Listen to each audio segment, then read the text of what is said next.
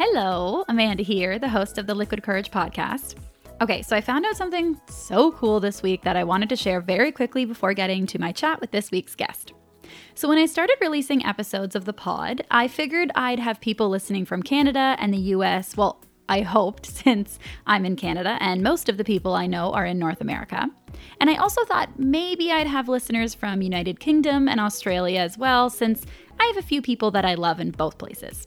But this week, I found out where in the world people are listening from, and I am floored. Not only are people listening from the countries that I already mentioned, thank you so much, but people are also listening from Switzerland, Mexico, India, Germany, Denmark, Israel, New Zealand, Netherlands, Finland. Yes, this list is still going. Ireland, Brazil, Austria, Czech Republic, Italy, Kenya, Peru, Portugal, Sweden, and Turkey.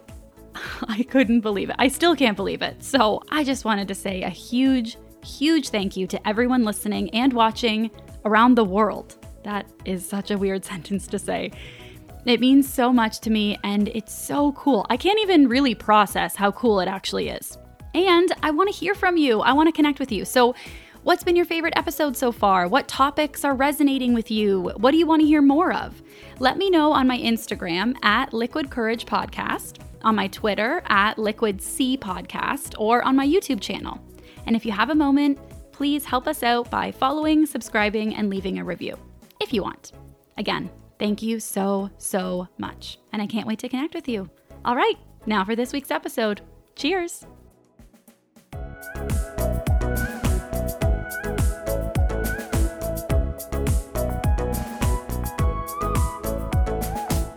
Welcome to Liquid Courage, the podcast where I, Amanda Pereira, sit down with a fellow female artist that I admire and ask them the questions I've never had the guts to ask them before.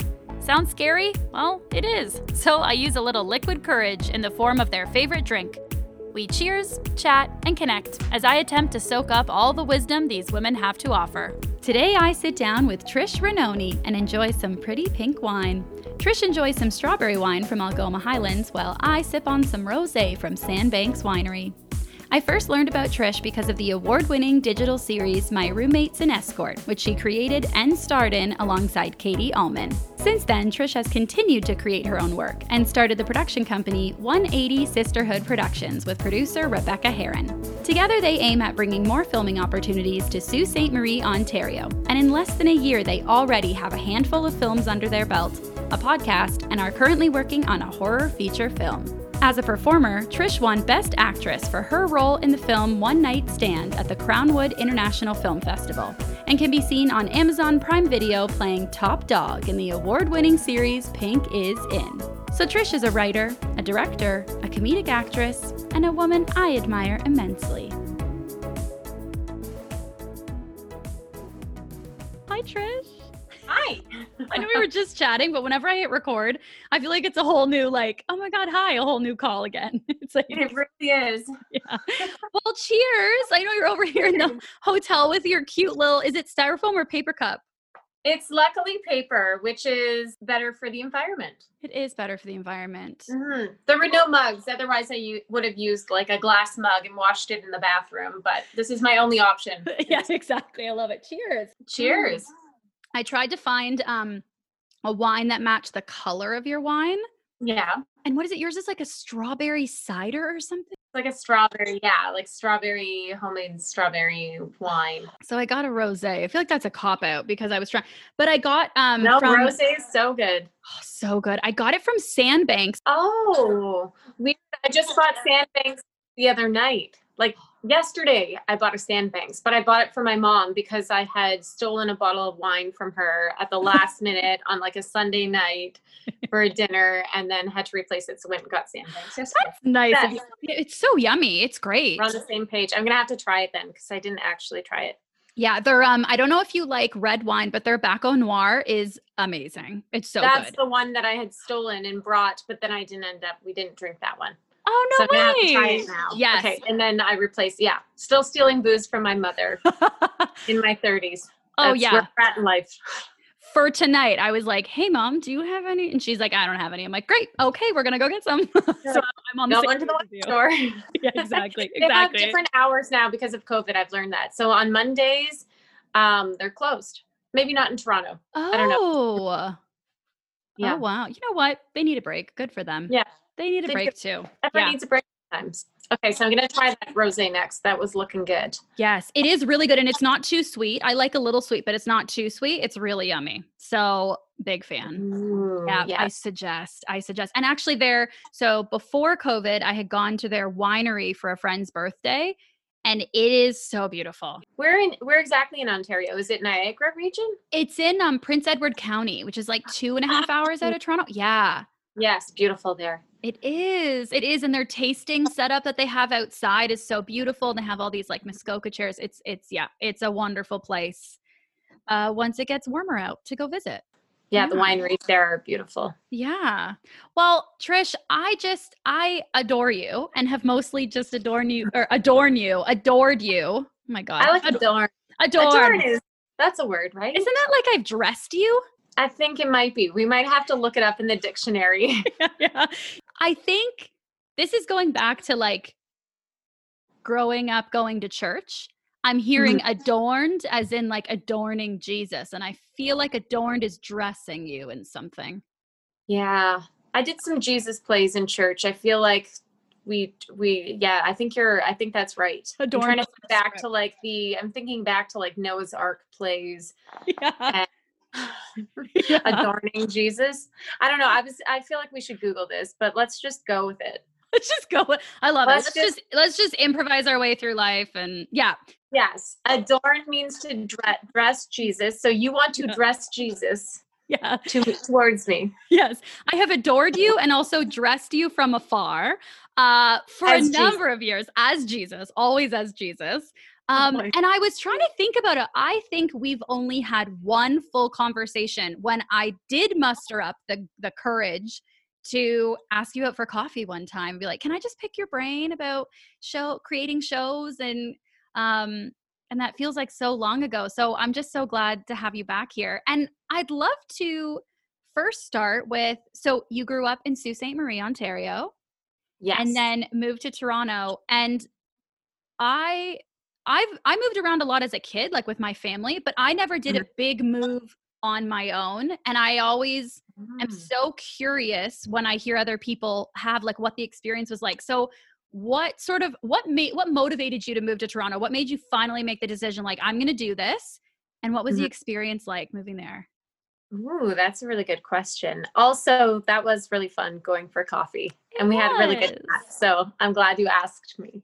Oh, Um, I feel like that was like three years ago now. That was a really long time ago. I think we went to Jimmy's, right? Jimmy's coffee. Jimmy's, yeah, on just off King Street in Toronto. Yeah, it was a great chat. That's a good location. I like that one. I was there a couple weeks ago when I was back in Toronto. I was at that Jimmy's. Uh okay, let's now back to the question. Ooh, okay. So I was um so I was in my 20s. My dad had acquired a cafe.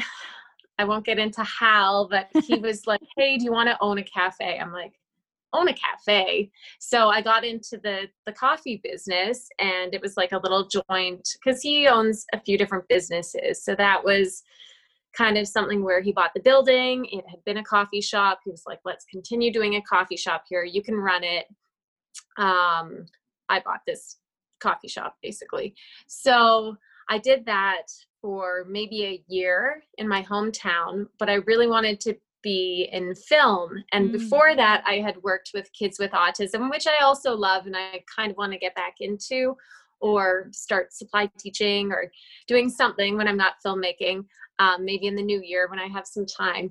But so at the time, I had gotten into this like family business and I worked my butt off for a year doing that waking up at like four like a ridiculous hour like 4:45 in the morning catering to all these businesses, cooking like I was making like meatballs all night. And I was like, why am I doing this with my life? This is not my passion. It is not my passion to make meatballs for myself in the middle of the night, let alone other people. Why am I like pulling my hair out for this? And I remember when I was 18, I had said that I wanted to go into film and television. And someone said to me, well, you'll never make any money doing that. And then after I ran a cafe for a year and didn't make good money, I was like, okay, I'm going to put in like crazy hours somewhere and, you know, get into a business. It might as well be the business that I love so I started writing in this wish box because I'm ridiculous. And I started like writing goals down and like reading The Secret and writing out all these goals. So I was like, I want to be a film producer, or I am a film producer. I am a film director. I'm a film actress. And I started writing out all the things that in my dream world I would have or be doing. And I wasn't doing any of it. I was in, mm-hmm. you know, my hometown serving people coffee and like dealing with all these stresses like the toilets clogging or like employees not showing up or just like I was managing 13 employees and just kind of not super happy. So I was like, oh, I just wish it would like go away and I could just do what I really wanted to do. And then someone came along and wanted to turn it into this like breakfast restaurant. And then ultimately my dad ended up like selling the place, um, selling the building but it all kind of happened like right when I was daydreaming about moving to Toronto to pursue my actual dreams. And then he was like, So this is happening with the cafe. And I was like, Perfect. I'm out of here. Bye.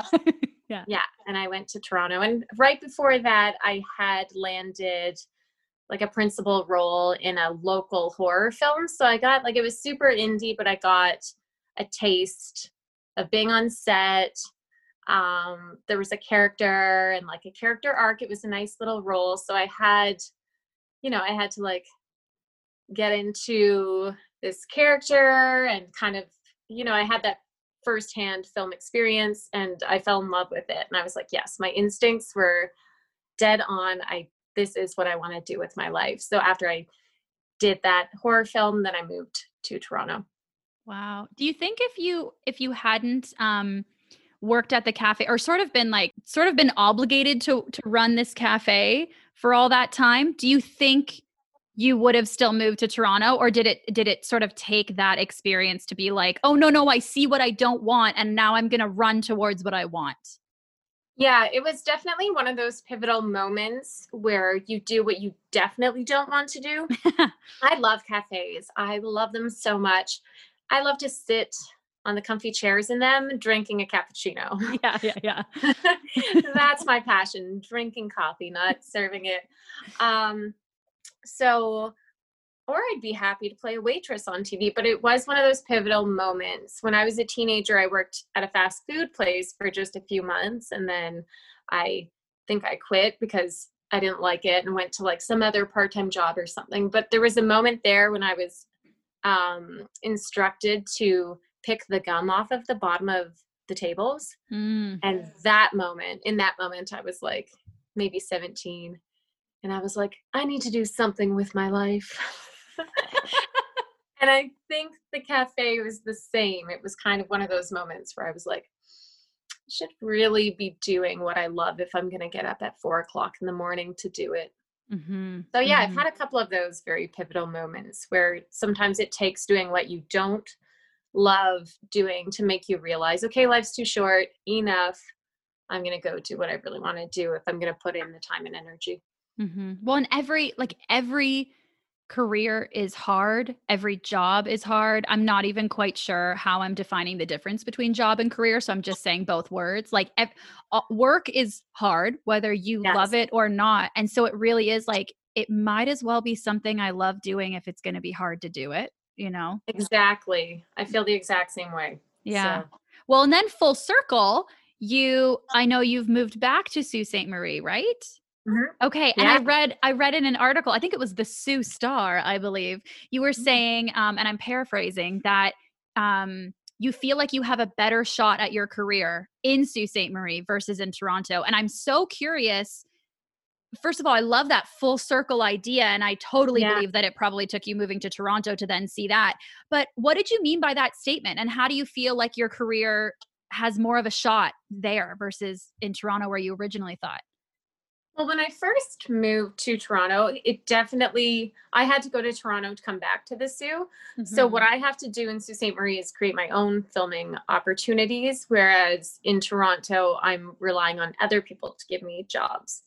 Um, so I left the Soo because there weren't enough filming opportunities, and then by gaining experience in Toronto, I realized I can be the one to bring opportunities Mm. to the Soo. And um, it's actually like this summer, we so Rebeka Herron and myself opened, and she's originally from Vancouver, but then we met in Toronto, and then she bought a house up in the Soo um, this just a couple months ago. Oh, wow. So she's up there now as well. But I really am busier than ever in the Soo because in the Soo I'm create I'm co-creating these jobs, whereas in Toronto I'm putting out auditions all the time and not hearing back or the odd time hearing back, which is nice when you get the job. But it's very rare that I actually book an acting job. I'm gonna say I like probably audition hundreds of times a maybe a hundred times a year and maybe more than that if I'm doing like whatever. So a lot of times, and I maybe book one thing through auditions a year. So, whereas, you know, when I create my own opportunities, the work, you do the work and you get the job. hmm So, this summer, we shot a, we co directed and produced um, a music video. So, that's releasing in the next week or two. Um, we were just working on the edit with the editor, and then we produced a feature film. Um, we just produced a short film, and I acted in it. And then we just um, we're producing a web series with a guy who's originally from the Soo, but he lives in Toronto. So he just came up, and we filmed the teaser for that. And I was co-producing and acting in that one as well. So we've done, and then we're doing podcasts. We've actually done quite a bit of work in the Soo since Rebeka moved there a couple months ago. So I guess it's just in Toronto, I wouldn't be able to produce as easily because I don't have as many resources, the family and friends support, Mhm. um, the community behind me. Like you said, you've read an article in the paper, and the community really does get behind these projects and they want to see more filming happening in the Soo. So it's kind of a community effort. Everyone helps out. We have an, an amazing cast and crew there that we work with. And um, yeah, people are just really great team players there. It's, you know, it's easier to get locations. Um, we're not dealing with traffic or parking. You know it's like a slower Yeah. paced life. And yeah it's really i think it really is because filmmaking is so collaborative. If you find your home base and the place that works best for you for someone else it might be toronto. Um, for me i find it's the Soo because of that community and everyone working together and that like uh, teamwork and camaraderie and um, just yeah this little team that we have there so it works for me because i feel like my family's really supportive friends are really supportive local businesses are really supportive and i think you just really need because it's filmmaking is such a collaborative Mhm. um, medium and field you really need to just like find your team and then grow each other and help each other and learn from each other and just yeah really work together Mm. Oh, I love that. And I, I know, like, I feel like Eh, all the things you were listing off, plus there's so much more that you create. Like, you, I feel like you're a creating machine. Like, you just, anytime, anytime I go on Instagram or anytime I hear of you, I'm like, oh, she's, oh, she's directing this. Oh, this got into a festival. Oh, she's producing this. And it's different than the thing she directed and got into a festival. Like, and, and I think it's incredible. And I'm curious, like, oh, I so I started I came into this thinking I'm going to act only. Like I'm going to be an actor. Well because it is the best job It It That's where my most heart was. thing ever yeah, you play make believe with a bunch of other people who are like, "Yep, I'll buy in 100% to what you just said," you know? it's Yes. amazing. And I wonder, like, I started creating my own work and writing my own work somewhat out of necessity and then fell in love with it. But it wasn't from a natural place of like, I want to to also be a writer. I think I found that more. I stumbled into it because I wanted acting opportunities. I'm wondering for yourself, like what made you start creating your own work? Because I do feel like your heart is an actor, but also your heart is a writer. So I wonder, yeah, I wonder how that started for you. Yeah, it I love writing because you know, once you start writing, I think acting is like acting is the most fun thing. I love it so much. Um, but I feel like you do as an actor because you love story and you love characters and you want to get out there and act. You end up writing your own stories at first because you want to act, like you said, but then you fall in love with the writing because it all goes together and it's all story and characters. And I found as soon as I started writing a few years ago and producing my own stuff to give myself acting roles, um, it kind of changes something in your brain. Like once you're a writer, you start to listen to conversations around you and really try to find the humor in everyday situations. And you become very observant to what's going on around you. Mm. So today, for example, I'm staying at this hotel and I was um, down picking up my takeout in the restaurant, and I could hear this lady saying, like, that's ridiculous. I go to that hairdresser every six weeks, and I would never spend $70,000 on my hair in a lifetime. Just ridiculous. So I know she's talking about Trump and him writing off $70,000 in hair care. Mm. And I'm like, that's a character. so the wheels are turning, and I'm like, okay, this lady's a character. I like that. And I have like a little lady wig at home. So now I'm thinking, okay, when I'm back home, I'm putting that on and I'm like ranting as this lady on TikTok or so. I don't know. I feel like you just start to see and listen to people around you and create little stories or characters around them. And I like kind of finding the funny because life isn't always very funny. So once you start writing, and especially comedy, you really do always, you're always kind of on the alert for finding the funny and it makes life more entertaining. So mm-hmm. I don't know. I love writing and I love just listening to people and taking those situations and putting them into some sort of comedy. Yeah. I love well, I also I remember listening to a podcast um that you were on where you were mentioning finding the funny and you're mentioning that you um like and I don't know if it was a real life example or a figurative example, but you were saying for Mhm. for like, yeah, like if I'm going through a breakup and I'm really upset and I'm I think you were saying like if I'm crying, but something about the situation was funny to you. And so you were like, okay, it's okay. Out of this like heartbroken moment, I can find something funny later. And I wonder Oh, because because I totally see what you're saying. And like for me, I've mostly been writing and acting in comedic things. And so the same, like Mhm. s- often when something is sad or something's really real, you're like, there's something odd or ironic about this. But I wonder how much of being on alert for those things or just that natural instinct, like that writer brain, that actor brain, how much does that take away from you experiencing the moment for what it is as you as like just a person? Yeah, I guess it takes away from that. Um,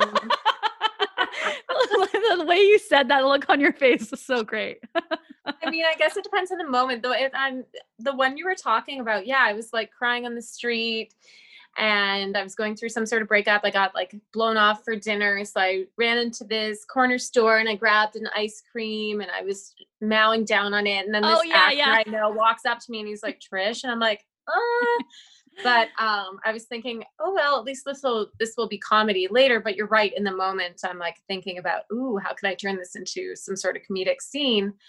Um, but in a moment like that, I'm happy to be taken out of the moment and get a little laugh. Yeah. But I guess if it's like a romantic moment and I'm sitting with, which I found I did do this, um, like if I'm sitting with my boyfriend and I'm thinking about what he said as something funny that I want to tell in an online stand-up comedy routine Mm. tomorrow night, maybe that's not the greatest for the relationship. like it can be hard to like even in sad moments and i'm saying this fully because i'm there with you like sometimes yeah it's something will be sad and i'll be like talking it through with a friend and I'll think, well, and in my head, I'm like, maybe this is a good story for later. But I wonder if it if it stops me from fully processing those moments, even if they are sad, like the ice cream, if you feel like humiliated or vulnerable or heartbroken or rejected. Yeah. Does it, do you think in any way, like if we're doing that on a consistent basis, does it sort of stop us from processing those feelings so we just sort of get stuck with them. Ideally i guess until we write it and act in it and it's out and then we're done like i don't know. and then we're done with it. Yeah i do think you do have to feel feelings um and just process things in the moment and kind of sit in those uncomfortable situations to deal with them mm-hmm. and then move past them. You're right if you kind of just sweep over it at some point you're going to have to deal with that mm-hmm. so I don't know, but I do find the whole like I do find acting therapeutic. I find writing therapeutic. Um so eventually, I guess even if in the moment we try to laugh at the situation, yeah. once like you said, once we write or you know, act it out or whatever, then at some point we're dealing with it. I feel like actors are definitely dealing with their emotions often. We're always thinking and analyzing our emotions and other people's emotions. So hopefully we're dealing with it. I don't know. If not, maybe it's time for a therapist. yeah, mine's tomorrow. I'm good. No, I'm just kidding. I'm like, oh, guys, guys. No, but I and I and I do totally appreciate as well that I think we, you know, if I'm writing something or if I'm acting in something, like often like you said, that is a way to work through the emotions. And even if we weren't looking for, mm-hmm. you know, if we weren't on high alert for like fodder in our daily lives, even if that wasn't the case, it doesn't, even if you didn't, if you weren't a writer or an actor and that happened to you with the ice cream, doesn't mean you're going to process your emotions like in a healthy way or, or most, I mean, most of the time you block out any crappy emotions. So then at least if you're going to write it later, you're working through it in some way, you know? Yeah, it's true. Yeah, I do find writing sessions very therapeutic mm-hmm. especially when you do a like group writing session with another person because then you get to talk it out and like you can say oh this happened to me and then the other person's like that's ridiculous. I can't believe that happened to you. That's awful. And then you're like yeah that is awful. Now let's make fun of that. Write oh, it into love the that. Yeah, i never would have thought of that. yeah. yeah. they're very therapeutic. I get to um i get very self-conscious of my writing my writing especially mm. my acting not as much my writing i get really i think because acting often is is it's a team sport and so yeah. like even if you wrote a script and i'm acting it and it's a monologue you're still with me because you wrote the words you know yeah. whereas if i'm it's your own words it's very personal yeah totally yeah. so so one of the first okay so one of the first projects that you created was it um the series My Roommate's an Escort? Was that one of the first projects like you solely created with katie but you created and sort of like from the ground up? Yeah i'd say that's probably one of the like before that i had only produced short films. Mm. so that one was very much yeah katie and i definitely created that from the ground up. That was uh we did season one and season two. So that was very much like a trying to like learn as it was like a learn as you go kind of. Yeah. i'd never ever i didn't even yeah you don't even know at the time when you're going to start doing something that there's going to be two seasons. So it was definitely a uh, a learning experience. Well and it's a huge i mean first of all it's been nominated for a ton of awards it's won a ton of awards. I mean it's a huge beast for it's a huge endeavor to take on. You know, it's mm-hmm. a huge mm-hmm. thing to get a show going and to get the reception that you've got and the support that you that behind you guys that you got. And so, I guess mm-hmm. I'm wondering now that you've made a bunch of other things come to fruition as well. Looking back on that project as sort of the first like big haul, um, what's one of the biggest takeaways that you that you took? I guess that's a dumb word choice. What's a takeaway that you took from that show of like, wow, I was surprised that it was that way, or I wish I knew this kind of thing? I'm I have a lot of people write to me on social media and ask for, you know, can we do, yeah, like can we do a call or can we do a coffee or mm. I want to know how to get a project started. And I think the only thing I could tell anyone is that you're gonna have to put in the work and it's gonna be a lot of work. Because like there's no there's no like roadmap for this career. You kind of just have to like throw throw yourself into the pool and just try to swim. And it is a collaborative community effort. Mhm. and um, everyone has their strengths and weaknesses. So if you feel like maybe you don't have all of the skills to do everything, learn. Like I'm still learning from my producing partner, Rebeka. I'll, you know, there's definitely things that I am still learning about producing, but I'm learning and you you don't have to know everything, but just be willing to learn and work with other people and find people that have the a lot of people say um oh i'm a like i've written this show but i don't know how to make it find a producer like find a line producer someone who's a producer who's familiar with that because it's such a collaborative thing so if you don't know something you don't have to do it alone that's Mhm. not how this business works so if you don't know something and you're afraid to start like just go like day by day but you're gonna have to put in a lot of work it Mhm. really just comes down to like having a team, collaborating, and putting in the work. And that's like the only advice I could really give people is that it's going to be, yeah, I didn't realize how all encompassing it would be. Like it's,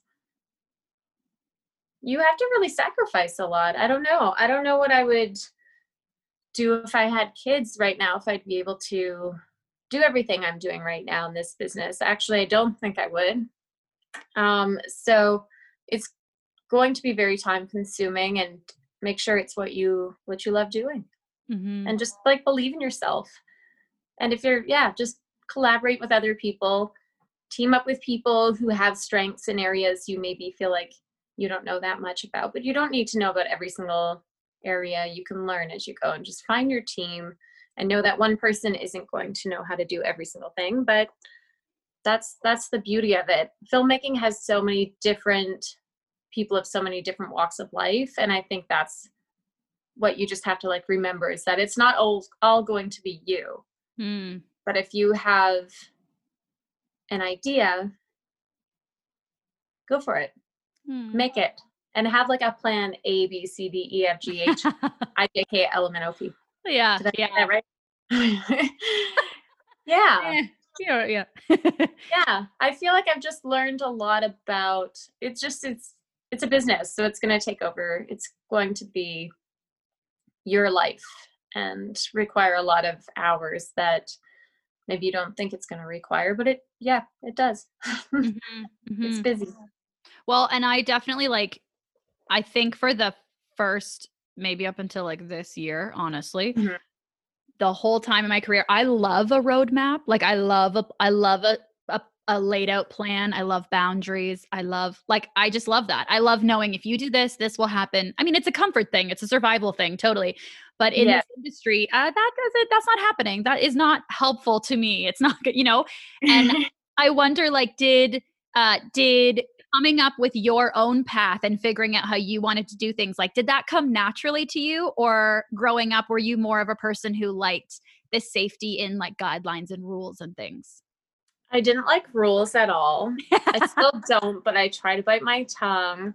Um, no, I'm actually becoming more assertive because I wasn't assertive enough. So now I feel like I'm becoming more assertive. I wasn't really like, I've never been a huge rebel, but I really don't like rules. Like, I just kind of, yeah, like in my head, I'm like, that's annoying that we have to be so regimented. Um, we can't talk on set. What? Um, no, I like I get rules are in place for a reason, and I do know that things. I'm not like I'm no, I'm not like I'm like a free spirited. I like I like things to be kind of like different every day. I like I've never loved rules. I'm more one of those like we're gonna f- fly by the seat of our pants naturally. But now I've learned that you have to like have calendars and oh i love a calendar yep and schedules and you have to prioritize time and sometimes you don't get to sleep um, because you need to fit in all the things in a day um, yeah Mhm. So I'm I'm not like one of those. I'm learning to do more spreadsheets and stuff like that. well, hey, if you ever listen, Trish, I love a good like I make spreadsheets for fun. Sometimes I make a spreadsheet on something and I realize I didn't even need to spreadsheet this, but I love it. So if you ever need a spreadsheet, I'm totally I'm seriously saying this. If you and or Rebeka are ever like, "Oh, we're really busy, we kind of need to organize this and do a spreadsheet." Uh, just text me and I will make a spreadsheet. I That's love awesome. Oh, Yeah, yeah, you must be good with producing them because it's all about like the spreadsheets. Actually, any business. Like my sister has a construction company. So I also work in her office sometimes and there's lots of spreadsheets going on. Like I have become I think that's also helped me mm, one with the spreadsheet, but I feel like any business you run, spreadsheets are your friend. yeah, totally. I just made a, I was making a spreadsheet before we did this call. Oh, love few years ago, I would have made fun of people who made spreadsheets. You know what? Sometimes they, I mean, no, I'm not even going to say sometimes. I'm saying sometimes to seem cool. I'm going to say all the time is how I feel. They always make my life easier. Like they're just, They it's organized and you can see things. Like I have one Yeah. for this podcast with a whole calendar that shows me like what I need to do that day. I color code it Oh, by promoting and recording, editing, logistics, like everything's color coded. So I know every day what I need to do and I fill it out and it's, it, it saves me I, I- because you That's awesome. You're an Yeah. awesome person to have on on a team then when it comes to filmmaking because Trish. you definitely we need that. We need that person on the production team who is super organized. I love and it. I usually it's actually- like the ADs or the line producer or yeah, there's always like you need that super organized person to like keep everyone on track. yeah. Is our spreadsheet. Our Google Google Doc. This is our calendar. Oh, I love all that. The Actually, yeah. emails, the scheduling people. Yeah. I actually Yeah. remember. The to-do list, the whiteboard, all the things. Oh, I love a to do list. Let me tell you. It's, Oh yeah, my god. it's amazing. But I actually found like, so early on when I first, I mean, really the things that I've produced have been like my own projects. But Mhm. the first time someone said, Oh, you'd be a great producer, I actually got, and I'm fine now, but I got scared because I thought I, I sort of then didn't want to show that side of myself because I was afraid that they would no longer consider me As an actor. or acting. Yeah. Because I think Which there is funny because I yeah. think it's the opposite. Because when I now being on the other side of things, when I'm producing, I look at actors who have producing experience, and those are the actors I want to work with because Mm, I'm like, they get it. They get that this is serious, that this is a business. They understand what's needed from them on the other side of the camera and what we're where we're coming from. Whereas like some actors who don't have any of that experience, like sometimes they can come across as I've seen unprofessional actors who are just like, it's all about me. Everybody's Mm. for me. I'm so funny. Look at me. And they're completely obnoxious. Yeah. And it's like you're slowing down the day. There's other people here. You're you have the like everyone's working so hard. They've been here two hours before you were here. They're leaving two hours after you. Oh, this is not about you. Like do your job and stop causing a scene. Yes, a hundred percent. You know, I think it's Yeah. I think it's a good thing thank when you. actors understand the the producing side of things because then you just know they're going to be more professional. Mhm. I found producing and well, throughout the years, and this came, this was born out of insecurity, but now I'm I'm glad that I did it. But I sort of felt like, oh my god, I do. I, in order to deserve to be an actor, I need to understand everything. So I got jobs in casting and producing. I took an entire course on script supervising and worked as a script supervisor for a bit. Like I, That's awesome. but I like, I think really That I was doing, yeah. Right. All the things because you felt like that's what was I was like doing all the things because I thought, well, I'm I'm not going to be valuable enough as quote unquote just an actor. And if so, and I felt like if I'm an actor, I need to know more things. And I will say, and so it was sort of born out of like instead of me just saying like declaring I am an actor, um, but I will say now, e- like even just script supervising, if I just look at that, acting now, like I know so many other things about what's going to help them later in the edit, or I know Yes. certain things like continuity. Every actor learning about continuity, I feel like helps so much. And so, I think that yeah, so helpful. And that's something that um yeah, you have a lot you actually do have a lot to think about when you understand the editing process. Um I put this babe shirt on. I on. love that T-shirt, Trish. I was going to say, Empower babes. babes empower babes.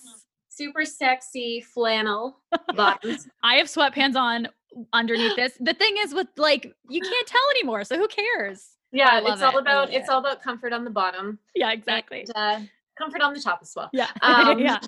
on my last acting job because I've been doing more producing and directing in the past year. So Mhm. then on my last acting job, I found I was thinking more about continuity. Whereas before, years ago, I would wouldn't think about that as much. But now I realize that that is really helpful as an Mhm. actor if you're aware of that for the for the um for the editor for the director later on. Yeah, like even small things. Yeah. I'm looking like if my hair is down in front over my collarbones during the shot, and then I'm doing the same scene, but like I shouldn't be putting my hair behind my like keep your hair exactly the same. Yeah. is, be aware. Like, did I tuck my hair behind my ear? Because there's so many times, and I think actually my mom had like a sixth sense for this growing up. When she would watch movies, she'd be like, "Oh, that wasn't. Oh, that glass just appeared." Like she would just know. It takes you out of it. It Oh, does. have be a really good script supervisor. She would Yeah, be a really fabulous does. script supervisor. It takes you out of it. I was watching Mad Men the other day, which I love. It's so Mm, good. Yes. It took me years to watch it. I actually listened to John Draper on a podcast, um, the character who plays John Draper. And after listening to him on the podcast and realizing he's a legit comedian, Mm. um, Jon Hamm, yeah. or Don Draper, Jon Hamm. Jon Hamm. yeah. Um, but when he, oh, so I listened to this podcast and I was like, oh, he's like a legit comedian. I have to watch Mad Men now. Like, why didn't I watch it all these years? So then my boyfriend got the DVD set and we're like old school watching Mad Men all the way through. And it's such an amazing show. But there is, there was a scene the other day where one of the actresses, she wasn't one of the like lead actresses, but not that that's, I don't know. Anyways, whatever. So maybe she won't be on the all of the seasons and then I won't have to watch her arms. But her arms were like down by her side and then they were like up and her hands were under her chin and then they were down by her side in the wide and then in the close up she has them like up at her chin and I'm like, why? It's distracting. Yeah. It reminds you that you're not peeping into a fluid, like real life moment. It Yeah. reminds you that it's a bunch of takes that are like clipped together in a studio. You and know, then it reminds you that it's actors and that they're not real and it just takes you out of it. But I mean I'm still pretty into Mad Men. It's a pretty good show. so good. It's so great. So I'll forgive her. Ah, or maybe it was the editor. Maybe there was a wide shot where she did do that thing with the arms, but then he had to, or he or she had to use it for uh, another. I don't know. Maybe it was. Yeah, they had to scrap that one. Who knows? mhm. Who knows? And at the went end of the day, I know too, like these certain things with continuity, unless it's some sort of like murder mystery, you know, whatever, I know at the end of the day, they don't matter that much. But part of me just feels like, again, it's a team effort. All these people are putting in so many hours into creating this world. I don't, if I can help it, not to the Mhm. point of like neuroses, but if I can help it, I don't want to be the person that breaks that imaginary fourth wall. Like I don't want to Yeah. break that moment for the audience member. Let that be someone else. I can't handle that. That'll break my heart. Um, um, okay, now I know also, okay, so I know you did stand up before COVID, before this year a little bit, but then you've really been diving into stand up this year. And I am so I'm so excited to talk to you about this. I'm so intrigued. So typically for stand up, and again, this is like a blanket statement because every comedian is different. But I know like typically for stand up, when you're working through jokes, you're going to um work out a joke in front of a live audience and see sort of what moments hit, what don't. You're going to do it a bunch of times to get like a consensus, you know, until you sort of have this polished joke. Polished joke. Yeah, okay, great. Um, and so I'm wondering, I know you've been doing live shows online Yeah. during COVID, but also you've been doing some pre-recorded where you record yourself and then you Mhm. submit it in so it's not live in that moment. So I'm wondering, how has COVID changed the way that you approach working out your jokes and your sets and Oh. figuring out what to change and what to keep? It's a good good question. For so for the online shows, because you're always being recorded, whereas if Mm. you were to go and do a stand-up show, you're not being recorded every time unless maybe you bring a friend and you're like, hey, like get some footage of me because I want to put a clip on Insta. Mm. Um, so because they were recorded every time, I was like, oh well, that's already out there. So I'm just gonna start fresh with like all new jokes. So I pretty much did new material every single show. wow. Um, yeah, just to I don't think I really like retold any jokes, but no. I wrote like different sets every time, but I don't know if like now I guess I could look back at all of those and see which ones did hit and then if I were to go perform live now, go and like use those ones that got laughs, but it's also really weird online because you don't really know what sometimes like a lot of people will have their microphones muted and it's mm-hmm. only the other Yeah. comedian yeah, like other comedians you could hear because the audience is like streaming it on Facebook or whatever platform. So they're sitting at home, they don't have a microphone on, so you don't know if they're laughing. And then the comedians are like waiting for their turn. So they're doing stuff in their place, but they're there just to be present. So they put themselves on mute. And then, so sometimes you'll get like the odd laugh or two of just whoever has their microphone on. yeah. But one time they were like, you know what? Like, I'm going to mute everyone just for Tr- Trish is up next. I'm going to mute everyone because sometimes there's some distractions in the background. Mm. So we're, we're just going to see what it's like to mute everyone. So I was like, okay, cool. So they muted everyone and it was the most awkward performance because I didn't get like one laugh and it was just dead silent. And I could see myself like playing on my screen. I could just see oh, playback of just me. So I was like doing this show to myself and not hearing anyone but myself.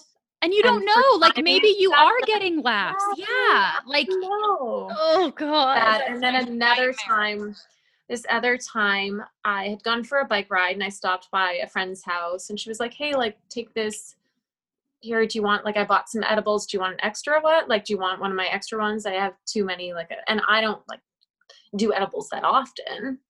But I if you know, if a friend gives me one, I'm gonna have it, right?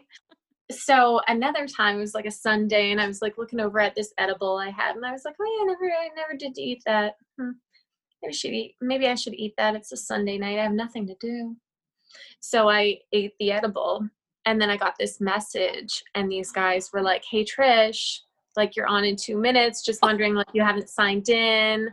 Um, is everything okay? Are you you're still coming on, right? And I'm like, no, I do.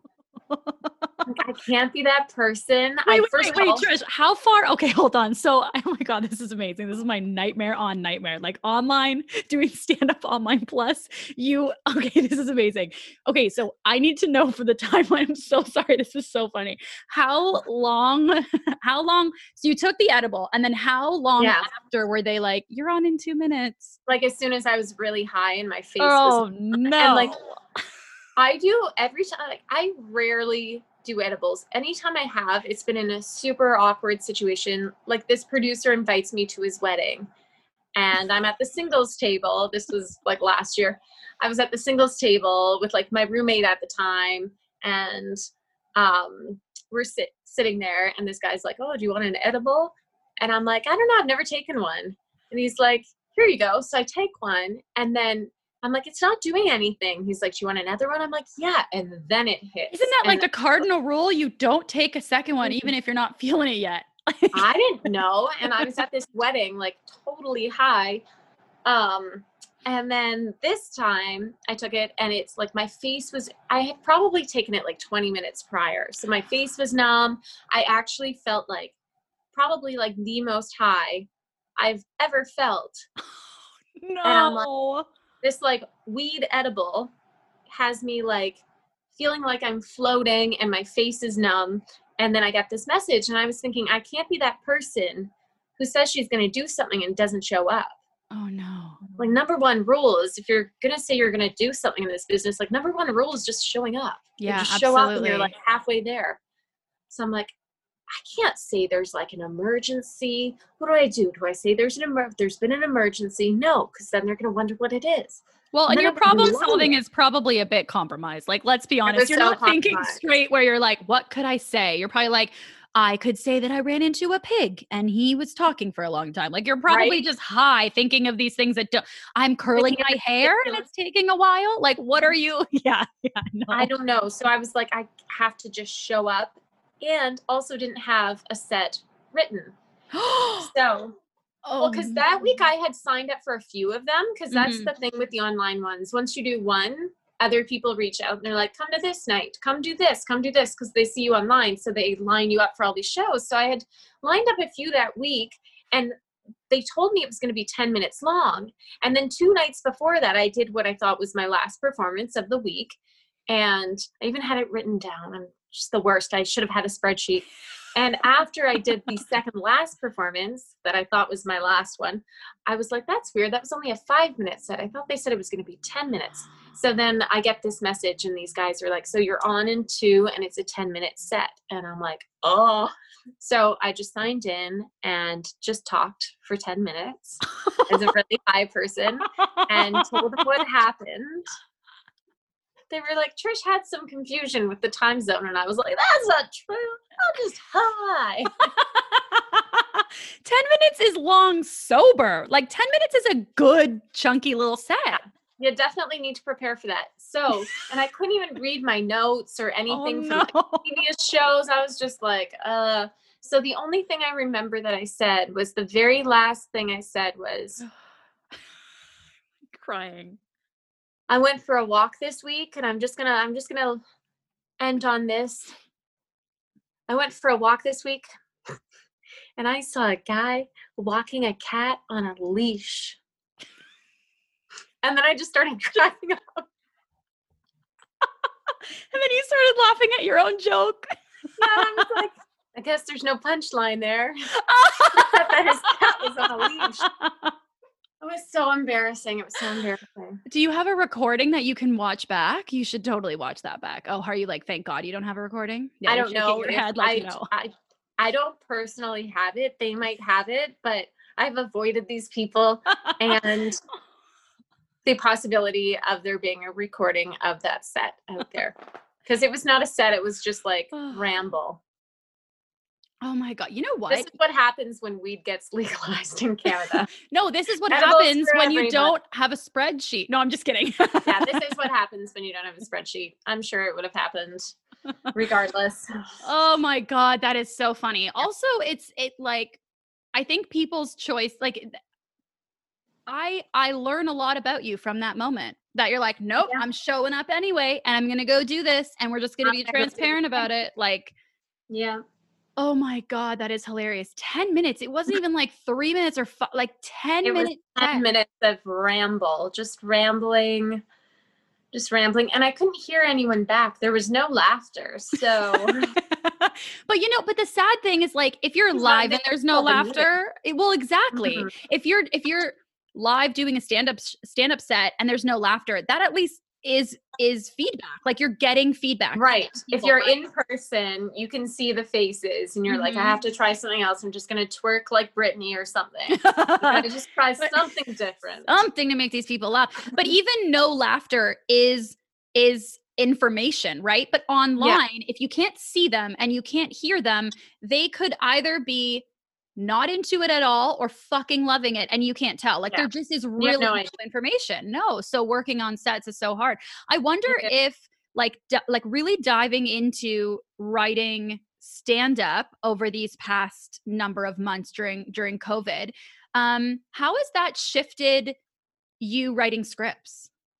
Oh, that's a really good question. How is it? Yeah, how has it influenced it or changed it in any way? I think it does make the banter between characters a little bit more witty, but for uh, what I have noticed is I haven't really noticed a big change in in writing, but I've noticed um just in everyday situations that Mm. it it's kind of like when you're going to improv classes all the time and i would recommend those cla those classes to anyone like no matter what you do with your life because i think they're great but it's kind of like when you're actively going to improv class um you start to see the funny or you feel like you're more like confident you stand taller you're more witty in the moment with people. Um it's kind of like that where it just bleeds over into your life. So for me i didn't notice as much with the writing Mm. but I did notice um, in my everyday life finding situations constantly, like constantly finding things funny that I Mm. maybe wouldn't even notice before or think about, but picking out little situations and like linking them and finding a kind of like punchline or trying to like link things together. I found all the transitions when you're telling one joke to another to another. I found writing those transitions um, was really it was a really cool ex- like just writing so much stand up. I realized how much you can link things in life together. Mm. Like if you Oh, find five that. things funny that happened to you this week, Mhm. and then you sit down and you're like, how am I going to relate them all? There is always a way to, speaking of, and kind of transition and connect them all. Um, but the big, yeah, the biggest thing I noticed is just that you start to, when you're like this, the past few weeks, I haven't done any at all, haven't done any shows because I've been filming now that we're, you know, able to get back to work on set. I've been doing that instead. But when I was doing all the stand up shows, I was finding more things in my everyday life funny. Mm. Well, it's like Yeah. a muscle, right? I mean, it, It is a muscle. Doing it, absolutely. Which, like, I always, whenever I was like, "Oh my god, I can't write stand up or I can't write jokes," I'm like, "Hey, it's a muscle. Like, exercise it." But I think It is, and once you exercise Yeah. it, it does get easier, and you do start to see. I don't know. Mine's. I just do a lot of situational comedy because I feel like that's the least. Like I don't want to be cruel through comedy. I feel like Mhm. it's something that should just, you know, like I laugh a lot at like weird situations that I got into or that I Mhm. observed around me. So it's all like situational. Um, but I feel like yeah, it's definitely a muscle, and it's um the funny is there like the funny no matter who you are if you say like oh i can't i don't know you know i'm not funny yeah you are there's a lot of funny around you just like start observing and writing it down because you don't have to be funny you just have to know how to like recognize the funny Mm, like what you find funny. yeah i was watching um Linda Kash she was the um philadelphia cream cheese Oh, spokesperson. She just passed on the wings, and she's also in so many funny web series and TV series and feature films. And she's kind of like this Canadian comedy icon. But she was talking about improv classes that she's teaching um, on one of those breakfast television shows, and I think it was breakfast. On one of those morning shows in Toronto, and she was saying that she didn't think that she was funny, and that she has like learned to find the funny or find the funny bone Mm. but it's hilarious like so funny to hear her say that because i would watch her and be like that lady is hilarious. Like anything she does is hilarious. Even if she's just talking on her like insta story or facebook story she's hilarious. She is funny. Um but i think that's how like a lot of comedians are. They don't think they're actually that funny or maybe they weren't like the funniest person at the table growing up but if you can just find the funny Mhm. that is like just recognize it and then just like relay that information and then that's that's funny being Yeah. funny isn't necessarily like for everyone about this big like production of like putting on the like jim carrey faces and being like this like witty witty on the punchline, like, but on bump. I got, yeah, it's yeah, not. I've never, It's I've definitely never been one of those people who could like come up with super witty things in the moment. I still don't think I do, or that I'm funny in the moment. But if you can just like recognize funny and then write it down and then perform, perform it, you can do stand up. yeah, a hundred Anyone can do percent. I mean, it's really just like, what do you find funny? Like that, everybody finds things funny. So if you oh, found Oh, it funny, someone else is bound to. I actually think it's so interesting to think about like when I was growing up, like when I was younger, most of the shows I was watching had laugh tracks. And so oh yeah, Right, right. And so I mm-hmm. realized I think what you find funny um not only like says a lot about who you are to other people, but it can be such an indication for yourself of who you are and what you like. And I think exercising that muscle is also information for yourself of like oh, like you learn about yourself by seeing what you Yeah. think is funny, you know? And Yeah. there was laugh tracks going up growing up and I would laugh and realizing now like rewatching Friends for example, there's some jokes where I'm like that's so problematic. When I was or Yeah. or or it was like not problematic, but it was like a sex joke that I laughed at as a kid that I clearly didn't understand, but I was laughing because there was a I was laughing because other people were telling me I'm supposed to find it funny.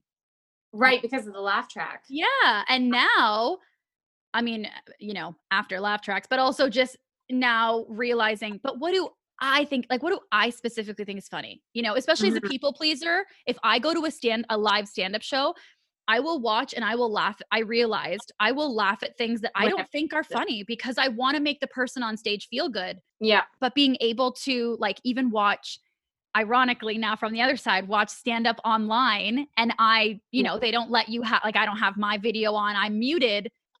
I only need to laugh when it's natural and it's wonderful. You learn about what Yeah. you think is funny. So okay, so I know this is a long-winded, but what I'm what I'm sort of interested in is like during before COVID as a live performer no matter what it is or or as as an actor as a writer you're getting all this feedback right? Like from people who are reading your scripts from people who are seeing your shows from people online from people in real life saying oh my god trish i saw this short film you were in it was so good. Oh i saw you were nominated. All this feedback constantly from people right? In comedy Mhm. venues everywhere. And now during covid i'm finding there's so much less feedback because really if i turn off my phone i'm getting no feedback from anybody. I'm getting no inform no commentary on what people think of me and my art. And it's shifting my creative voice because i'm real or my voice is just getting louder because there's less commentary from everybody. And i'm Mhm. wondering you doing stand up during this time or like really diving deeper into it and that's going to so much talk about your voice how has your creative voice or your professional voice shifted during covid now that you have less feedback around you constantly as an artist I think for me, it's just kind of like allowed me to just kind of play a bit more. Hmm. And I feel like, you know, maybe some I played around with like some goofy during isolation. I was playing around with like some goofy little character sketches on my cell phone.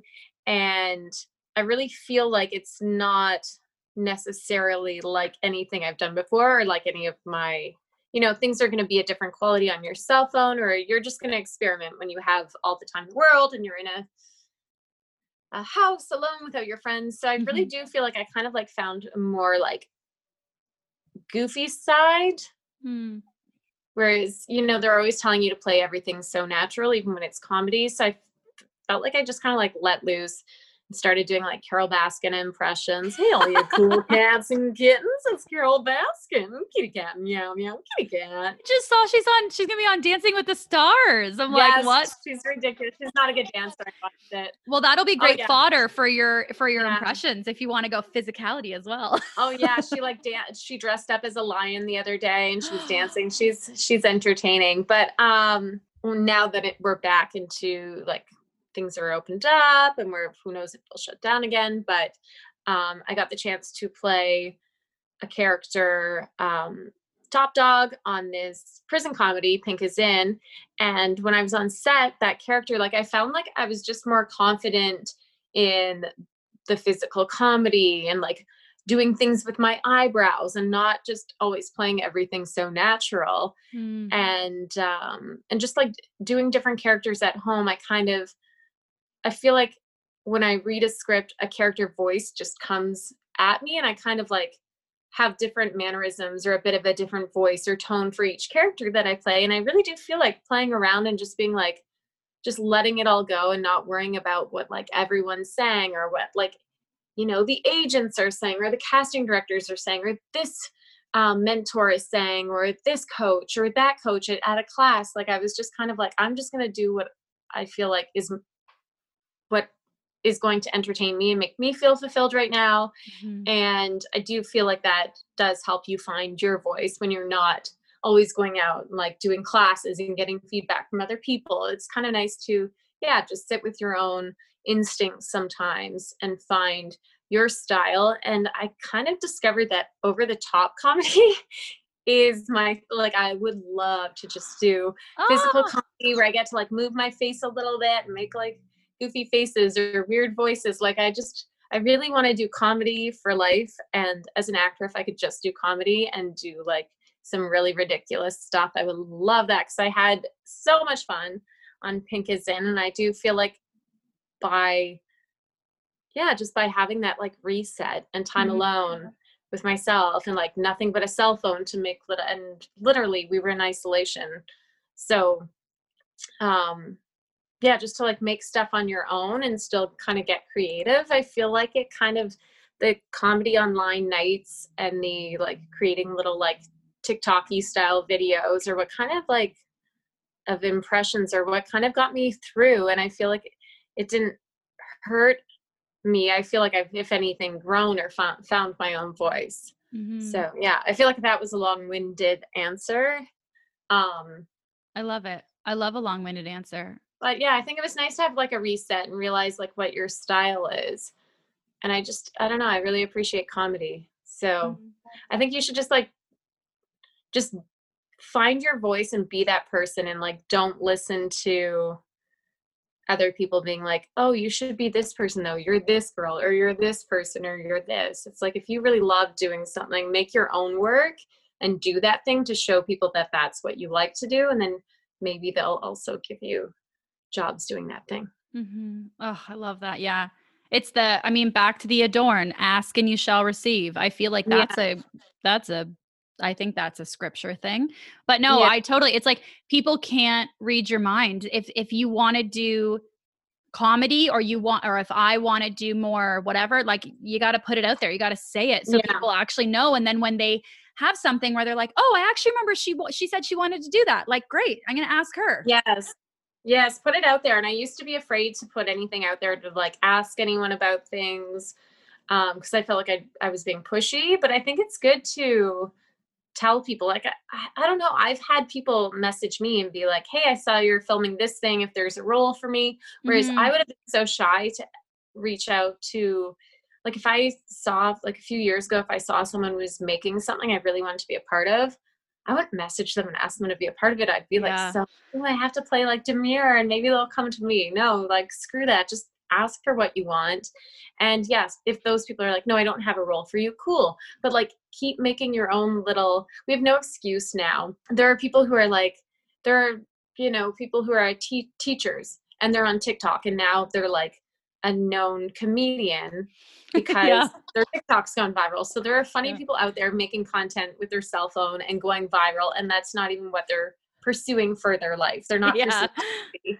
So like actors have no excuse now. You have to create your own things and put out the voice that you want to Mhm. share. And there's nothing stopping you. Yeah, technology, you know, like we said, we can film things on our phone or over Zoom. And like you said, too, technology allows you to go on like a Facebook group or go on somewhere and say, hey, um, I want to shoot this thing, but like I've written this little thing that I want to shoot on my phone, but I don't know how to edit. I don't know how to do this and like getting Yeah. people involved. And for sure, I mean it's it's asking for help, it's asking, it's believing that you have value enough to ask people to partner with you. And that's something like I'm not great at, but I Mhm. I totally agree with you that like you gotta you gotta put out there what you want and you gotta ask Yeah. people. And you're right. If people don't if people don't have an opportunity for you, great. But at least they know that you're interested. Cause most of the time people Yeah. don't think people aren't thinking like I know when I was creating my work, I wasn't sitting there thinking, oh my God, everyone wants to be a part of this. I was actually like, No, oh, you don't think people to like, be a how am I part going of to it. get people to be a part of it? Yeah. Exactly. I was like, oh, I want to ask this person, but they're not going to want to do it, uh, you know? And that was a moment where I had to really later reflect and be like, remember all those times when people were doing stuff and you wanted to be a part of it and you assume like people and are you just, you'd yeah. just be yeah and you don't ask them because you don't want to push and you're like well if they wanted me they'd ask me but maybe Yeah. they're just so overwhelmed with all the production things that they're like it's like when somebody says what's the name of that thing? and then you can't think of it. Yeah. it's kind of like when you're like looking for actors you're like oh who do we ask? Like who would want first of all want to do this? Who can i think of? Like you get it is nice to have people reach out to you and it also shows even if you don't have a role for them it's also kind of nice because you're like wow they're passionate about what i'm Mhm, doing. And if mhm. they ask in the right way because they're like hey that sounds like a really cool project. I would love to be a part of that. Um, if they're just like, give me a role, where's my role? You're gonna be like, you don't even care Yeah, about the like, project. You're like, "Uh, yeah. yeah. So there's a way to go about it too. Mhm. It's Yeah. like, have the right intentions, you know, if they and be, right yeah. And they really do seem excited about the things that you've made in the past or like what you're making now. And they just are like, hey, like I really like respect what you're doing. I would love to be a part of something that, you know, if they go about it in the right way, then it's actually like really helpful. And even if you don't have something for them, it's like, wow, thank you so much. I'll keep that in mind for the future. Now I know that you're like enthusiastic and want to team up. Mhm. Um, and it usually leads to something or, you know, I, yeah, there's, yeah, just like reach out. Don't be shy. Yeah, absolutely. Absolutely. I totally agree with you. And I'm I'm like, I'm working on that. I'm like, trying to work on that. Groups, post in those groups. yes, yes. Because then people will come to you. It's a good baby step. Yeah. You can post and then people will come to you. Totally. Yeah. Like Yeah. I I made this and I really need someone with this expertise. People are actually like enthusiastic about it, whereas you think like they won't want to work on this. So we are now going to We're getting a little tour of the hotel. Love Yes, it. there's a bed. Oh, nice. Oh, it is a nice big bed. I feel like I should say this is where the magic happens. Whoa. Because that's what they say on crib. They do. Wow, three pictures fit above that bed. That's a big bed. I couldn't even say that. Three pictures fit above that bed. You know like what? a- That is a big bed. There's four pillows and it's like it's huge. I'm like, I'm gonna have the best sleep. Totally. You should just like roll around for fun. So I do this thing. I wake up and I twist all the sheets and I like wrap myself into a cocoon and I don't realize I'm doing it. I've taken pictures of the sheets in the morning because it's so ridiculous. They will be twisted into like a cocooned ball. Yeah. We're gonna have a lot of fun doing that tonight.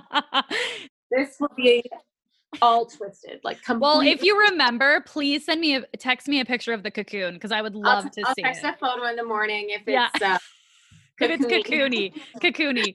Um, so earlier in the conversation, you said something, and it just keeps popping up in my head, and I I feel like I want to acknowledge it. That you said earlier um, that you know you've been working on so many projects with Rebeka and on your own, and that if you had kids, you're not sure if you'd be able to do it right now, or or no, you wouldn't be able to. I just want to say like. I totally feel you on that. And I I sometimes think like I think, okay, I'll figure out if I'm going to have kids later because I think, how the fuck would I have kids right now? With like, sometimes I ge- like Yeah. logistically, I'm like, how would I do that? And whether I want kids or not, I don't know, but uh, but I'll figure that out later. But that is sometimes a Yeah. stress where I just think like, and I think too, I never want to ask another um, female artist because I feel I don't want to feed into that thing of like, oh, hey, woman, how are you going to have it all? And like, oh, Yeah, mom and a you gonna do it? professional. I never, I just want to be like, yeah, yeah, you can have it all. Like, of course you can. That's, we don't need to talk about it. But then in my heart, I'm like, how the fuck am I going to do that? So I just yeah. appreciate you saying that. And I just wanted to say, like, I totally hear you. I have no idea how I will do it, if I will, because maybe I'll choose not to have kids because maybe I won't want them. I don't know. Yeah. Uh, but sometimes I feel like it's not even an option with this career because I don't know how to do it. But then you know what I do? I think of people that I know, not well, like I know of or I've met, who are moms, who are Mhm. fucking amazing creatives yeah. and creators. I feel like creatives was a weird word to use. Creators. And I'm like, well, they're fucking doing it. I'm gonna do it. You know? Like the, for example, the women on Working Moms. Those are like the lead actresses. They're moms. They're moms in real life. Uh, Yeah. Yeah. They're, Yeah. I love that show so much. It's so good. Or like Aurora Browne on Baroness von Sketch. I think of her, Paloma Nunez, who I had on here. Like, I Mm-hmm. think of these people, Sarah Hillier. I'm like, these are people who have kids, who are fucking, uh, who have kids They're and who are so much. fucking awesome in their career. Yeah. And so it's like, okay. And I think, I think you saying that actually also like, thank you, because it sort of also gifted me this thing of like, I also need to reach out about that because I'm, I'm Yeah. you know, I want to ask from a genuine place of like, I really don't know if I would be able to do it. And if I want to, I don't want to rule out having kids because I think I wouldn't be able to do both. Um, Yeah. you know, and I don't want to hold back asking because because of what stupid dudes are asking women. You know Yeah. what I mean? So thank you for Yeah, I I just, feel yeah, like- thank you for mentioning that. Oh yeah, it's um yeah, I get what you're saying though. It's like different asking somebody else who's doing it, like somebody who is a mom and has an awesome career. It's almost like you feel like you're you would feel like you're being negative or like Yeah. I don't know. It's like you don't want to go there and ask them that because you don't want to insult or be like, "How are you?" Yeah, like how are you doing it? It's like of course they're doing it cuz they're, you know, people that are just working hard and doing raising humans and it's definitely like it's just I feel like it's like you could say it about yourself. You Mhm. can be like, I don't know how I would do that, but then to go and ask somebody else how they do it. Yeah, it could be taken like I guess in in different ways, but I guess I just see it with my sister. She has 3 kids and Mhm. they're they're small kids and they're really busy and I'm like yeah, it's nice hanging out with them Hmm. when they go home 2 hours later and then I can like get back to doing whatever I'm doing like watching films for the film festival or whatever um or a self tape. What do you do if you have like I don't know. I don't know. I have like it gives me yeah, it, it worries me. I'm like I might want to have kids, but then I know I definitely like I can still do this. I Mhm. can for sure. But just not at all the crazy hours that I do it now. And Mhm. maybe I wouldn't go out of town as much. Or I, I don't know. I don't But know. I or maybe I you would. Like it a I yeah, yeah, I think absolutely. about it a lot. And I'm like, yeah, I don't want to ask people who are doing it how they do it because then I don't want to sound like I'm like being negative about what they're doing. Or like I it's like I don't want to I don't want to I don't know how to touch that topic. I Especially when you're a non-mom. I'm like, I don't know. And you know what I think it is too about it is like if I ask, I don't want um because I so so believe like, well, would you be asking a guy the same question? Would you be asking a father the Right. same question? And my answer is no, because I'll never be a father. I want to hear from a mother because that's what I'm going to be if I want to have kids or if I do Yeah. have kids. But so I think it's hard. You know what? It's hard to ask the question and and I I'm afraid that I won't be able to adequately communicate my intention in the question. Yes. Yes. that's what it is. that I'm going to seems like fail in that yeah. and I'm going to make them feel shitty in some way when really I'm like you're fucking that you're asking like how do you mop the floors Yeah. and still look so pretty Yeah, It's like, we're back in exactly. 1992 and I'm How are you? Oh, exactly. Yeah. That's exactly it. Exactly. When really I'm like, hey, you are fucking rocking this. And I want to be able to do that. And I specifically don't know if me, if I can do that, but I hope I can. Do you have any tips? Like, so yeah. I feel like I feel like anyone probably like anyone who who I've talked to who's a mom, like my own mom, they don't think they can do it. Like they were like us. They didn't think they could do it, and the thought Mm. of doing that like overwhelmed them until they just did it. yes. I talked to one of my girlfriends, and I was like, I did ask a girlfriend, like, how the heck do you do it? Like, I feel like I can't do anything, and I don't have lives relying on me.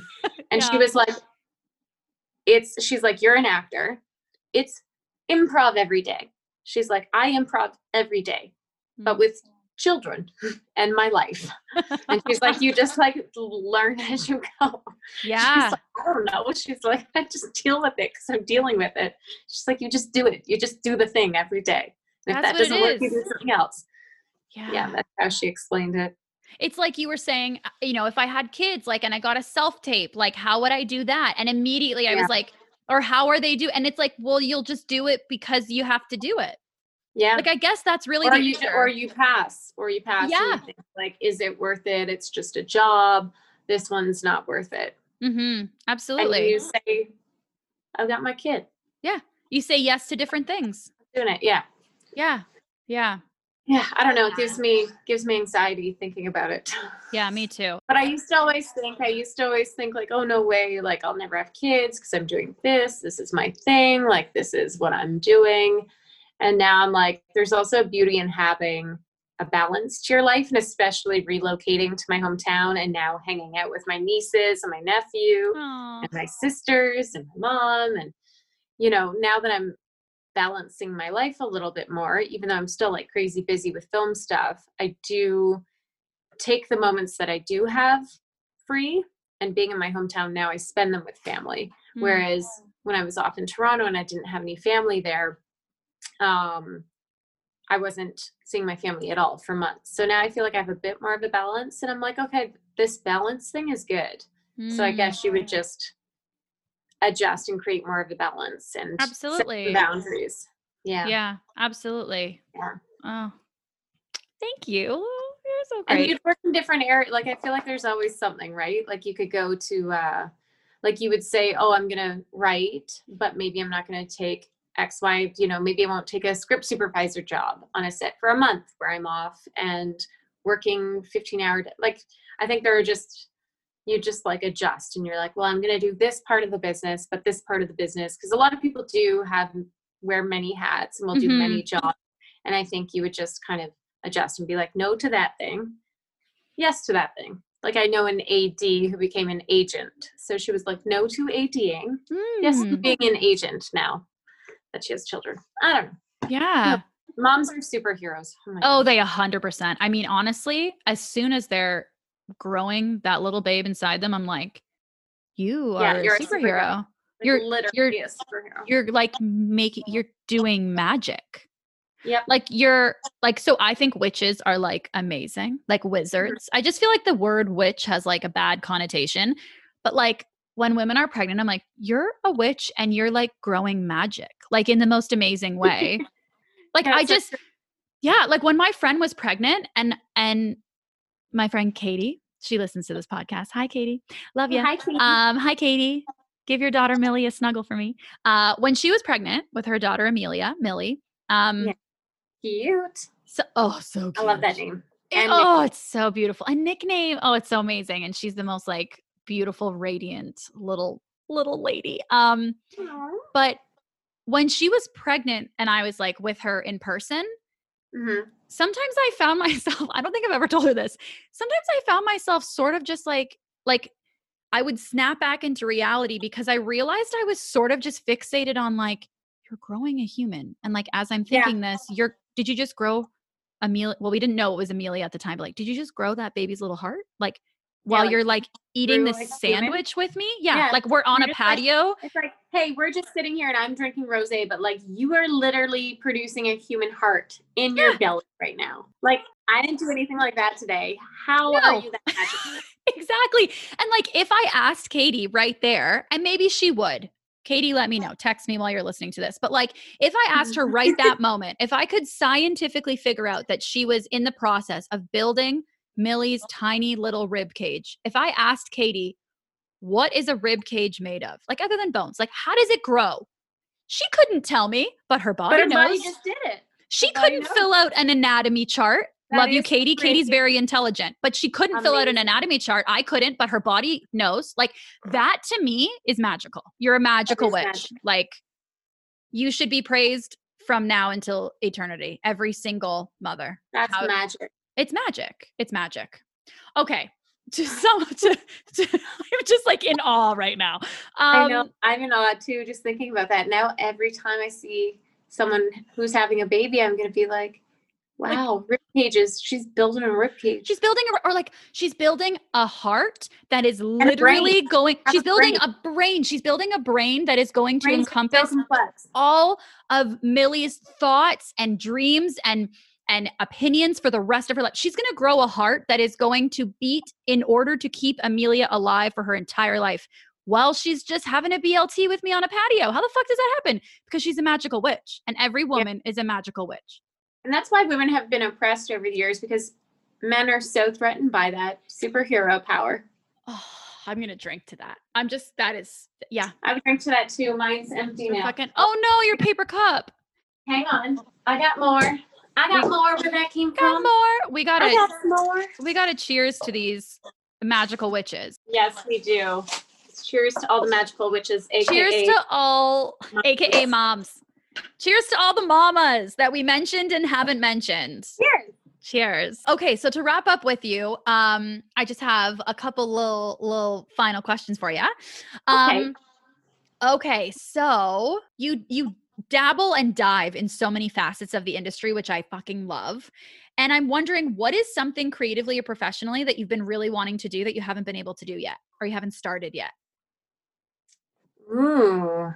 Ask and you shall receive, Trish. Let's put it out there for the world. Oh my goodness. What would I like to do? I would love. Yes. so crazy. Your eyes. You're so sweet. I would love. I would love to play a country singer and like get voice lessons and have to sing because that is my biggest fear. But sometimes I sing on TikTok. Um, but I do it in like a like mimicking voices. Mm. Like I like to, I can imitate a voice, but I will never sing in front of a crowd. Well, that's not true. I do go to karaoke, but I just want I've always wanted to be a singer so bad and I was not blessed with an amazing voice, but I can sing country music. I oh. think I have a pretty good country music voice. And it would be like a oh. dream to get up and like perf- imagine performing. And I'm not musical at all. Like I can't play instruments. I like failed piano when I was a kid. and then my parents were just like, well, she is the child that cannot play. Yeah. And in in grade nine, trumpet, I had to play trumpet in grade nine, and I pretended I was playing for the whole year, got away with it, sat next to the guy who's now a doctor. So I just like imitated what he was doing and got away with it until the playing exam. And then they just laughed and they're like, oops, how did we let you get away with that all yeah, they were like that. This is on us. Truly, on- this is on us at this this point. definitely our downfall. We can't fail you and say that you can't play because then our superiors will be like, you failed at teaching. Um, Oh my god! So like, you get an A plus. yeah, music Yeah. is something that like, and in drama class in high school, there was a singing day, and everyone was like, "Trish, you want to be a singer when you grow up?" Because I like would always tell my like closest friends, "I want to be a singer, but don't tell anyone." and um, I would sing all the time at home. And then in drama class, they were like, "The singing day is coming up. What are you going to sing?" And I was like, "I'm skipping class." And I like at the time, I don't think I'd ever skipped a class. I wasn't like that big of a rebel, and I skipped the class because I was too afraid to sing in front of people.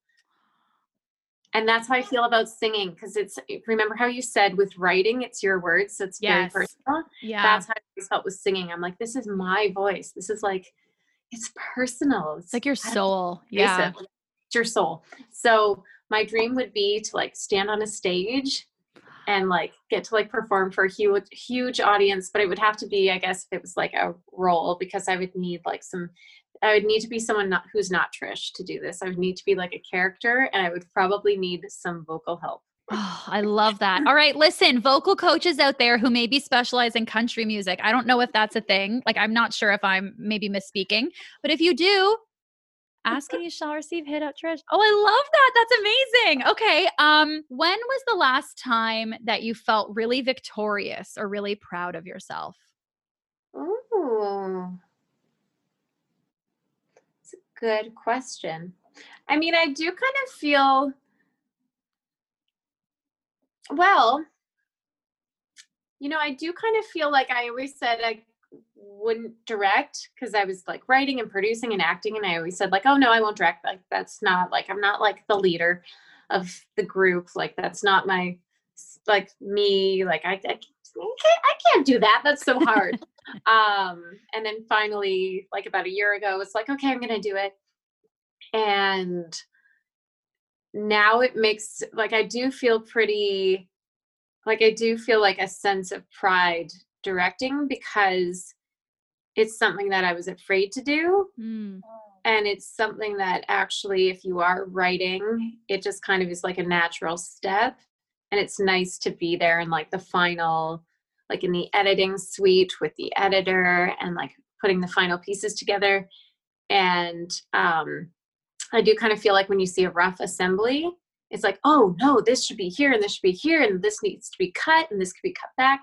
And i feel like i'm unleashing some skills that maybe i was afraid to like i was afraid to be like i could do this because Mm. it just seemed like this scary thing or like what if i what if i fail but it's actually something that does give me like a sense of pride in projects because if you're going to be writing them or producing them it's nice sometimes to also direct because then you're there till they you're there for every step of the way mhm.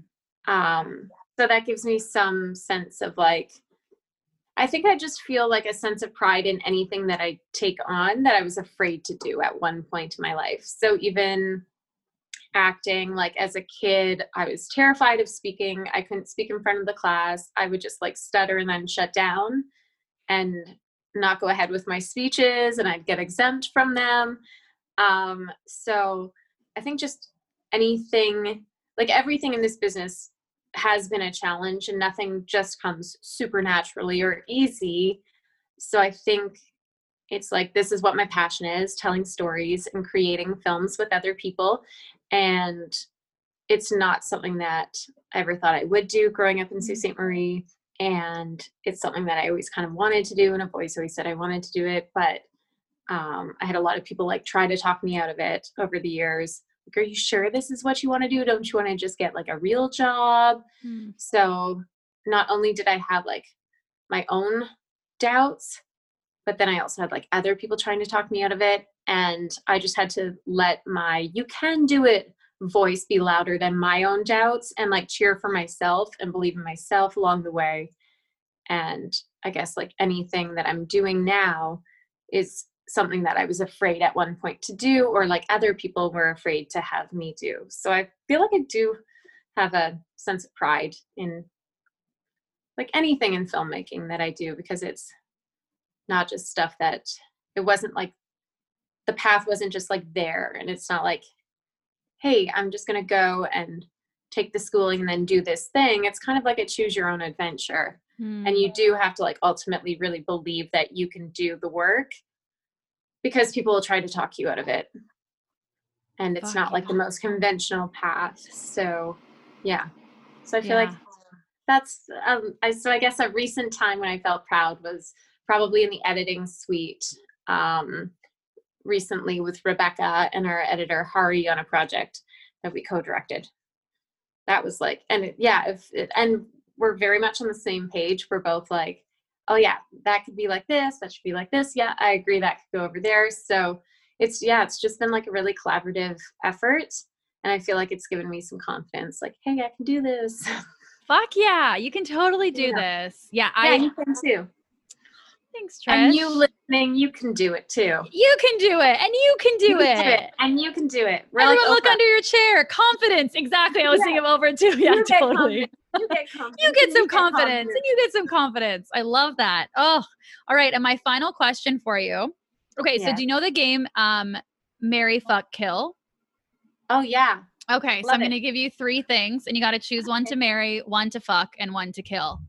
All right, okay. your three things are acting, writing, and directing. Um acting I want to marry because it's so like it's so exciting and you just want it in your life forever because it's so fun. Oh, I love that.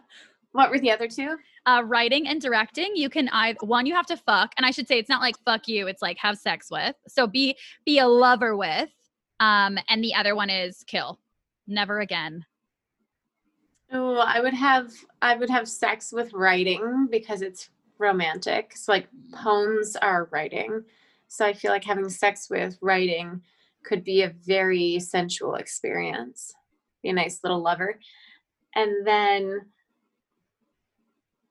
kill I guess just kill directing because I feel bad because you just were talking about how much you love it and it empowers you and now I'm asking you a question that forces like, you to kill, kill it. I'm gonna kill it because you're making me kill. You're making me kill one thing I loved. You know Thanks what? You are a beautiful magical witch, and you can make it come back to life. Oh yeah, I would do that. I would just grow it in my stomach. In your womb. Yeah, yeah, yeah. I yeah. would grow its rib cage and make it come back. Yeah. While you're writing and acting in something, you could grow your directing baby and then give birth to it. And then give birth to it and then do it all over again. Oh, circle of life. The circle yes. of life. Trisha's singing. What's up, Harry? You sang Lion King. I can't not sing to Lion King. Right. Any anytime someone's like, na na na na na na na na na na na I, those aren't the words, but the beginning it's, of the circle of life. Oh, it sounded like so you were gonna good. sing Gwen Stefani. Na na na na na na. Oh, na na na na na na. Oh my. Na na na na. I guess if everything. I was a bitch girl, na na na na na na na na na na na na oh my gosh. Thank you so, so much for being here today and being a part of this. I adore you. I adorn you. respectfully because I'm not sure what that word means. So I just mean that with the utmost respect because I don't really know what that means. Um, and thank you so much for being a part of this today with me. It was so great. Yeah, this was awesome. Thanks for chatting.